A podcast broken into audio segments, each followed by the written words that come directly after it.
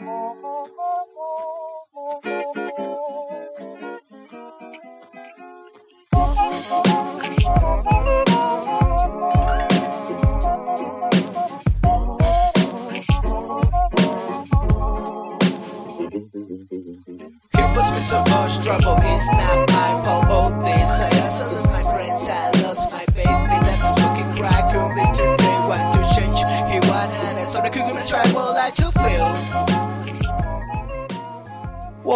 Cracked fans. As always, I'm your host, Dalton Thieneman. We've got a great one for you this week. We caught up with Kalamazoo Gold Ball winner and U.S. Open wildcard entry Patrick Kypson. Uh, he actually was in Michigan, so he's already at Kalamazoo, but this was recorded right before that weekend. And uh, Kip talks about his experience training down at the USTA facilities in Florida, and then also about his trip to Europe this summer, where he played in the uh, Junior French Open and also the Junior Wimbledon. Be sure to check that out. Uh, we also released a compilation of Chris Eubanks, his tournament at the Western Southern, and his first qualification for the ATP 1000 level event there. So check that out on the site. We've also got a few other videos coming up, uh, so stay tuned for those. We're going to be launching a video of the compilation of the entire Western and Southern this Saturday, so watch for that on the site. Also, this Wednesday and Thursday, we'll be dropping an article and interview with Zane Khan, who, um, as many of you know, just turned pro earlier this year. So be sure to check that out this week. And now for my conversation with U.S. Open wildcard entry and gold ball winner at Kalamazoo, Patrick Kypson. Enjoy, guys.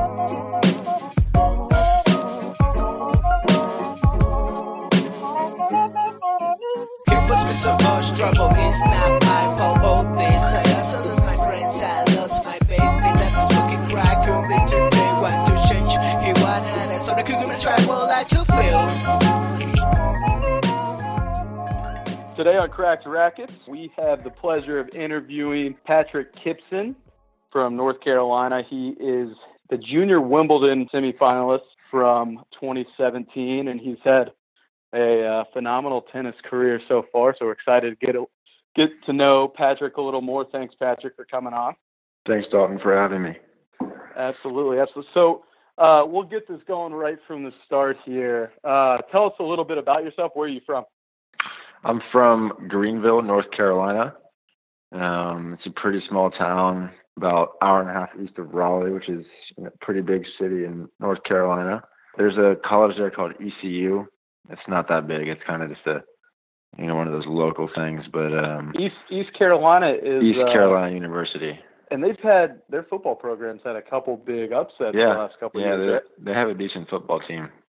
Yeah, they're like the Purple Pirates or something. Yeah, the Pirates. Yeah, go Pirates.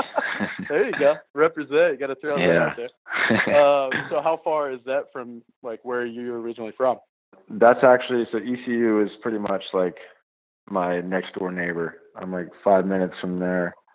Um, I actually just moved up to Raleigh. My dad got a job here, so. Um, but for me, it didn't really matter because I was spending so much time in Florida. I was in Boca before the center in Orlando was built, and now that Orlando's done, I was. I've been training down there in Orlando. Nice. So when when did you first go down to Florida? Because I know you know right before this we were talking a little bit.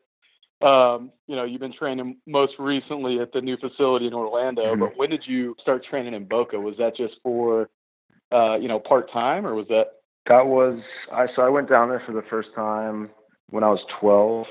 There were some camps being run by some national coaches down there, and they bring in a couple of kids, and I guess they kind of liked me because they kept they kept bringing me back, and then Um, at, at, at that point, were you like, "What's going on here?" Like, I didn't yeah, I mean I was pretty excited because you know it's a, it's it's great what they have going on down there, and it's it's a good opportunity. So I started training there pretty much full time when I was 12. Still come home like maybe once a month because you know obviously at 12 it's not easy to be away from home 100%. So I I started coming home like once a month, and yeah, things worked pretty well for me down there. I had some good coaches, so it was all good. Wait, so were you doing school down there as well? Do they have like a? I was doing online school and and they kind of supervise you. They give you like some class hours. There was a teacher up there in the classroom who kind of helped you out if you needed help and kind of just watched you and make sure you did your work. So, uh, So that was since you were twelve. So you were what, like sixth grade? Something like that. Yeah. Holy cow. Okay. So, I mean, was that when it all clicked for you when you were like, yeah, you know, I, I realized that, that keep inviting me back. I've got something here. Uh, you know, I, I can be an elite level player. Yeah, I mean, that was kind of the goal is to, you know, to get down to the USTA and kind of make yourself recognized and see what, you know, kind of what the best coaches in the country have to say about you. So it was helpful for me to get positive feedback, kind of some belief in there at a young age. And yeah, I mean, I thought, you know, when I was 12 and things started getting serious that, you know, maybe I can make a, a career out of this and um, see how far I can get with it. Absolutely. So down down in Boca, you know, growing up, were there players and coaches from all around the world, or was it just the country, or was it a little bit of both? It was. Uh, I have to say, most of the coaches were probably foreign. Looking back, yeah, I think most of them were South American. There were some Europeans in there. Yeah, I think the coaching the coaching was mostly foreign. Um, for whatever reason, I guess Patrick McEnroe thought that those coaches were, you know, the ones he thought were best fit to coach that group of players. Sure. Um, but the players were purely American. Since it's the federation, you know, it's uh, it's only Americans allowed there. Yeah. So how many other players were down there with you and, you know, with the USTA sanction, you know, in, in that facility? Was it and was it just 12 year olds or was it all ages? It was all ages from from my age, from 12 year olds to the dorms held people until they were 18 years old. So there was, you know, kids all the way up till 18, and there was some pros that um, trained there as well. Just couldn't stay in the dorms because they were too old. Um, Ryan Any- Harrison's been Okay. he was there for a little bit. Jack Sock came in and out for a little bit, trained with uh, Jay Berger, um, Bjorn Fratangelo, Mitchell Krueger, some guys like that. So, yeah, there's guys from my age until guys in their 20s. So was it pretty normal walking around, you know, going to practice or conditioning or whatever it may be and seeing one of those guys? Like it was just a, you know, the everyday routine seeing a pro on court like beside you or on the other deck. I mean, at first it was it was like, well, you know, there's so and so, but as I got older and as I got more used to that environment, then yeah, it was just kind of like, you know, I got used to it, and I think it's uh, it's actually helped me down the road. Because you don't have that intimidation factor when Right. you see these guys across the net kinda-. I've seen what they've been doing, you know, I've seen what works, so you know, trying to copy those guys a little bit, Yeah. work ethic, stuff like that. That's cool. So tell us how you originally got into the game. Was it is it a family thing? No, actually, neither of my parents played, and basically no one in my family ever played tennis. One of my best friends growing up wanted to do something when I was like six, seven years old. So his mom said, "Why don't you guys take tennis lessons?" And before you know it, we were playing tennis. Um, we both got pretty good. We were actually number one and two in the state, and under tens when we were like eight years old. So we got pretty good pretty fast. I don't know if you've heard of Tommy Paul Oh yeah. but Oh, yeah. his dad, his stepdad owned uh, owned an academy in Greenville where I lived. So his stepdad was actually one of my first coaches. Taught me how to play a little bit. No way. So is, is yeah, Tommy. So is Tommy from the area then too, or did he He is. He Okay. is from. He's from Greenville, and he kind of did the same thing. Kind of went to Florida when he was 12, 13, and then he, I think he's been in Florida ever since. Sounds like you're on a nice track there. Yeah. you know, we talked about this before, but you've obviously had a, a pretty solid summer yourself. hmm Tell the Cracked Rackets community about uh, your European tour and, and how that came to be and where you started and, and where you finished. Yeah, so basically we did a went with the USTA for about two months. Um, we started in Romania in a future there. So um, we played a feature in Romania, and we played a couple of we played one junior event in Italy in Milan, and then we played um, I guess from Milan we had about a week off, so they went to Barcelona to get some training in on the clay, um, just polish you know polish some stuff up and put one good week of work in before the French, and then we went to the French. Then was after your French, first, your first junior French Open, right? first junior French Open, yeah. How was Um, that walking in there for the It was. time? I mean, it was. It was really cool, you know, to go and play there. It's. I mean, obviously, like the courts are like, you know, so so nice, and it's my first, obviously, first French Open, so it was a great experience. Unfortunately, I didn't do as well as I wanted to. I lost first round, tough three setter, but I thought that kind of set me up for the for the second half of the trip, which was probably my better half of the trip. Um, making the semis at Wimbledon and getting to the final of the future in doubles. Um, playing some pretty good tennis second part of that trip. Yeah. So I give a lot so, of credit to that. So I mean, have you played a lot on the grass surface? Because that's that has to be an adjustment moving from the French, the red clay, moving over to the grass. Um, yeah, I hadn't I know. hadn't played at all on grass actually. Um, really? So we came from we went from Germany. We were playing a future there, super slow clay court, super slow balls. And the next day I was in London playing with Slazengers, which are just rocks, and then you know the court is fast and it's hard to move. And so probably vision, vision wise, sure. it has to be an adjustment too, right? Because the yeah. ball's you know shooting, you know, darting off. Yeah, uh, for sure. So you hadn't played on grass at all. Not uh, at all. Sounds like your game translated pretty well, though. Yeah, I think I have a good game for for the grass.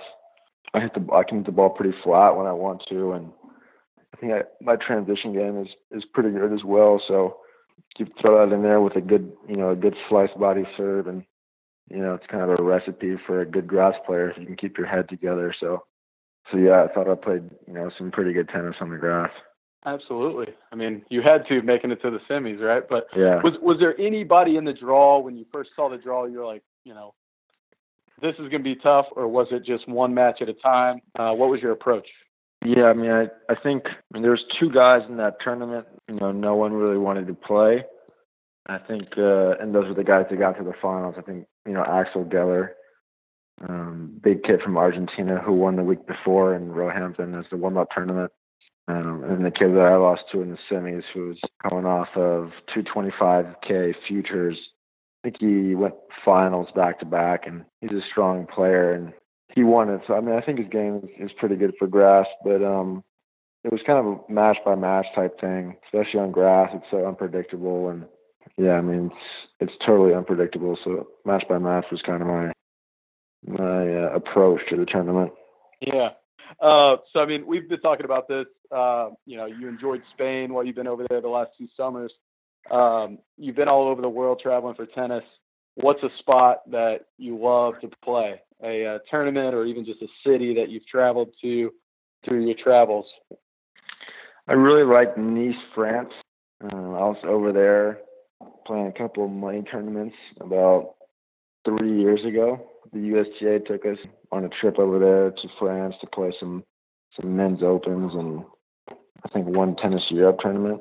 Mm-hmm. And Nice is really in southern, southern southern France. France. Yeah, yeah, it was beautiful. Um, I can um, only imagine. Yeah, that was one of my favorite places. Hopefully, um, they gave you some free time to uh, enjoy the countryside yeah, a little bit. yeah, we saw we saw some good stuff. Obviously, Paris and London are just super nice as well. Did you? Yeah, so, I have to say Nice is my favorite. Yeah. So growing up in, in Greenville, North Carolina, did you ever dream of, you know, playing all over the world like this? Was this something that you thought would happen, or? Not at all. No, I didn't. I didn't expect it, but uh as I got older and as I got better, then I was thinking, hey, you know, maybe maybe I can give this a shot, and you know, maybe it's gonna maybe I'll have a good career in the juniors, and hopefully I can make it in the pros. So it's been kind of a stepping stool up the ladder, and hopefully I can keep stepping up. Love it, love it. And and right now you're two in the country in your class, right? Uh-huh. I think uh, so, yeah. Around that range. Uh, what kind of goals have you set for yourself short term, um, and even long term? I mean, do you have like a tournament result? Is is it you know uh, somewhere in the collegiate recruiting process, or what? Uh-huh. You know, what what are the next steps for uh, Patrick? I think you know my my main goal is to is to be a pro tennis player you're making a living around you know 120 in the world. So breaking, you know, trying to get to top 120 as fast as I can, which obviously is going to take you know a decent amount of time. But you know that's that's my goal is to make money playing pro tennis, and then once you make that top 100, I think you know a lot of things can happen. I think that's when it comes down to the small details.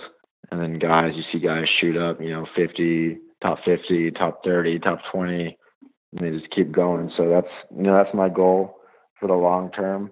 Short term is basically just you know keep improving and keep working on things in my game that I think can can help me achieve that long term goal.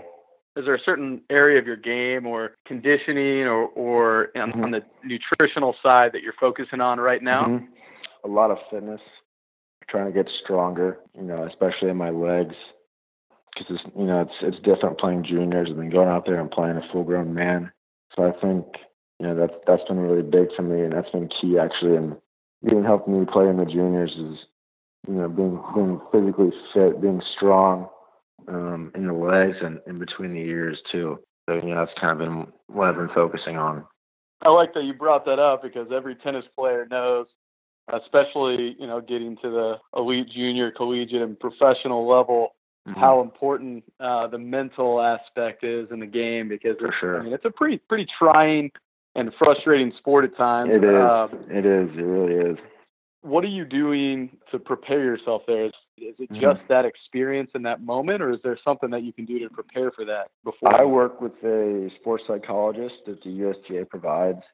Okay. Um, his name is Larry Lauer, and we've been working together for about a year or so he's really helped me, you know, as as far as that aspect goes, giving me things to do in certain moments and trying to focus on these things during the match instead of these things.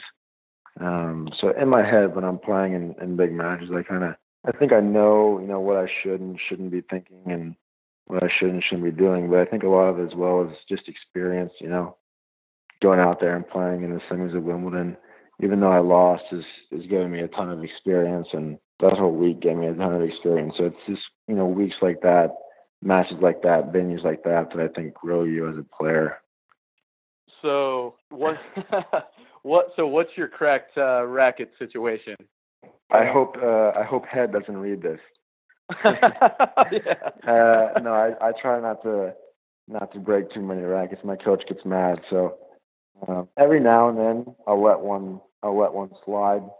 Probably say like maybe four or five a year. Yeah, and mostly not, it's because of the slippery grip, right? It was hot outside. Yeah, yeah they fall out of the hand on the serve quite a bit.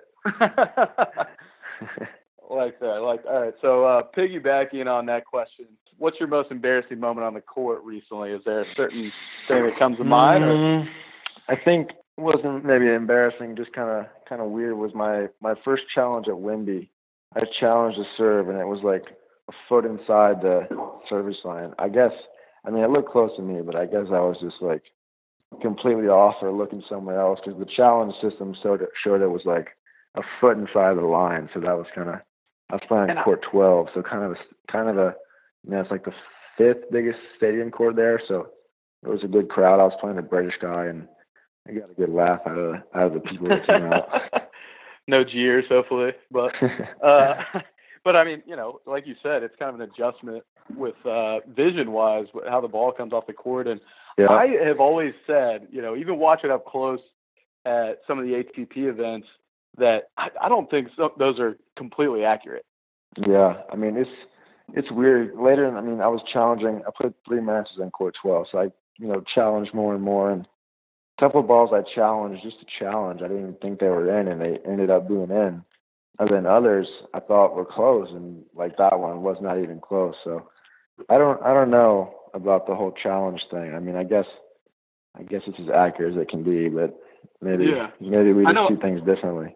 Yeah, and I know Fed's been a, a major critic of that whole system for a while yeah. too. And if if the goat is is critical, I guess we can be too. Right? That's right. Last last question before the rapid fire segment. What is the weirdest thing we'd find in your bag right now? I've got like a little, like a little, maybe like a four or five inch like teddy bear type thing that says "I love Berlin." Okay. That some girl gave me when I played a tournament in Germany. Okay. Shout out to her keep, wherever she yeah, is. Yeah, shout out to her. Don't know her name, but shout out to her. oh, okay. Um, okay. And I keep, I keep that in my uh in my middle section of my bag. Try to use it for some good luck. There you go. I like that. That's a good one. So moving on uh, to the rapid fire segment, how it works. I'm going to ask you probably 10, 5 to 10 questions uh, in rapid succession, and, and you're going to answer with one word answers here. So okay, uh, we'll get the clock rolling if, All if right, we let's give this a try. Alrighty, uh, what's your preferred Super Smash Brothers player? Super Smash Brothers from 64 N64. Never heard of it. Oh no! All right, who's your favorite tennis player? Florian Mayer, If you were forced to give up one stroke in tennis, what would it be? backhand. Favorite snack on the court? Dates, Favorite drink on the court? water, Favorite thing to do in your spare time, non-tennis related? watch hockey, Best tennis court surface? clay. Most entertaining player on the tour right now? Fabio Fogni, Favorite TV show? CSI Miami. Favorite song right now? Start from scratch. Who's that by? The game, Oh, nice. Uh, uh, favorite meal off the court? Indian food. Uh, favorite sports star, non-tennis related? Pavel Datsyuk, hockey player. And finish this sentence. My favorite thing about a fresh can of tennis balls is The smell. every that and that that ends it right there. And, and that's Yeah. the uh, end of the interview. Everybody has said that, and I say this every time. Really? I think so. We've done. I, I don't even know how many interviews at this point. A lot. Uh, Chris Eubank said smacking serves at like 130 miles an hour or something like that. But everybody else said the smell. Yeah, that's, that's what I would Eubank. say, right? Yeah. Classic, right? Uh, but Patrick, thank you so much. You've been really generous with your time. Uh, Thanks, we'll Dalton, for you off the having me. for now. Thank you. Appreciate it. Thanks right, for having me. The final thing is stop now and not a friends of anything. Go they gonna kill anyone that feels so powerful. They check about you and you skin up everything is confusing. You will be good, but you will be more. You will be good, but you will be more. You will be Thank you uh, for listening to my conversation with Patrick. Hope you guys enjoyed it. Uh, he definitely provided a lot of unique perspectives there with you know him growing up playing at the USTA headquarters down in Florida, and then also his his crazy trip to Europe this summer, and just his whole approach to the game. As I mentioned earlier, uh, definitely be sure to check out Zane Khan, who we're releasing an exclusive article and interview this Wednesday and Thursday. Zane just turned pro and has had an impressive junior career to say the least, but the fact that at 15 he turned pro, it's going to be a, a very, very interesting conversation. We've also got some exclusive coverage of the U.S. Open, and I know you know the tennis community is very excited about the U.S. Open coming up here in less than two weeks. So we're going to have exclusive coverage there, and then also we have apparel coming soon. We just ordered some T-shirts that I think a lot of you in the tennis community are going to be able to relate to. So definitely stay tuned there and look for uh, more coming in the future from the Crack team. But as always, subscribe to the podcast on iTunes at Cracked Rackets and go follow the Twitter and Instagram and, and like our Facebook page. We appreciate the support, and uh, we're only three weeks in, but because of you, um, you know, the sky's the limit here at Cracked Rackets. Thank you so much, and we look forward to Zane Khan on Thursday.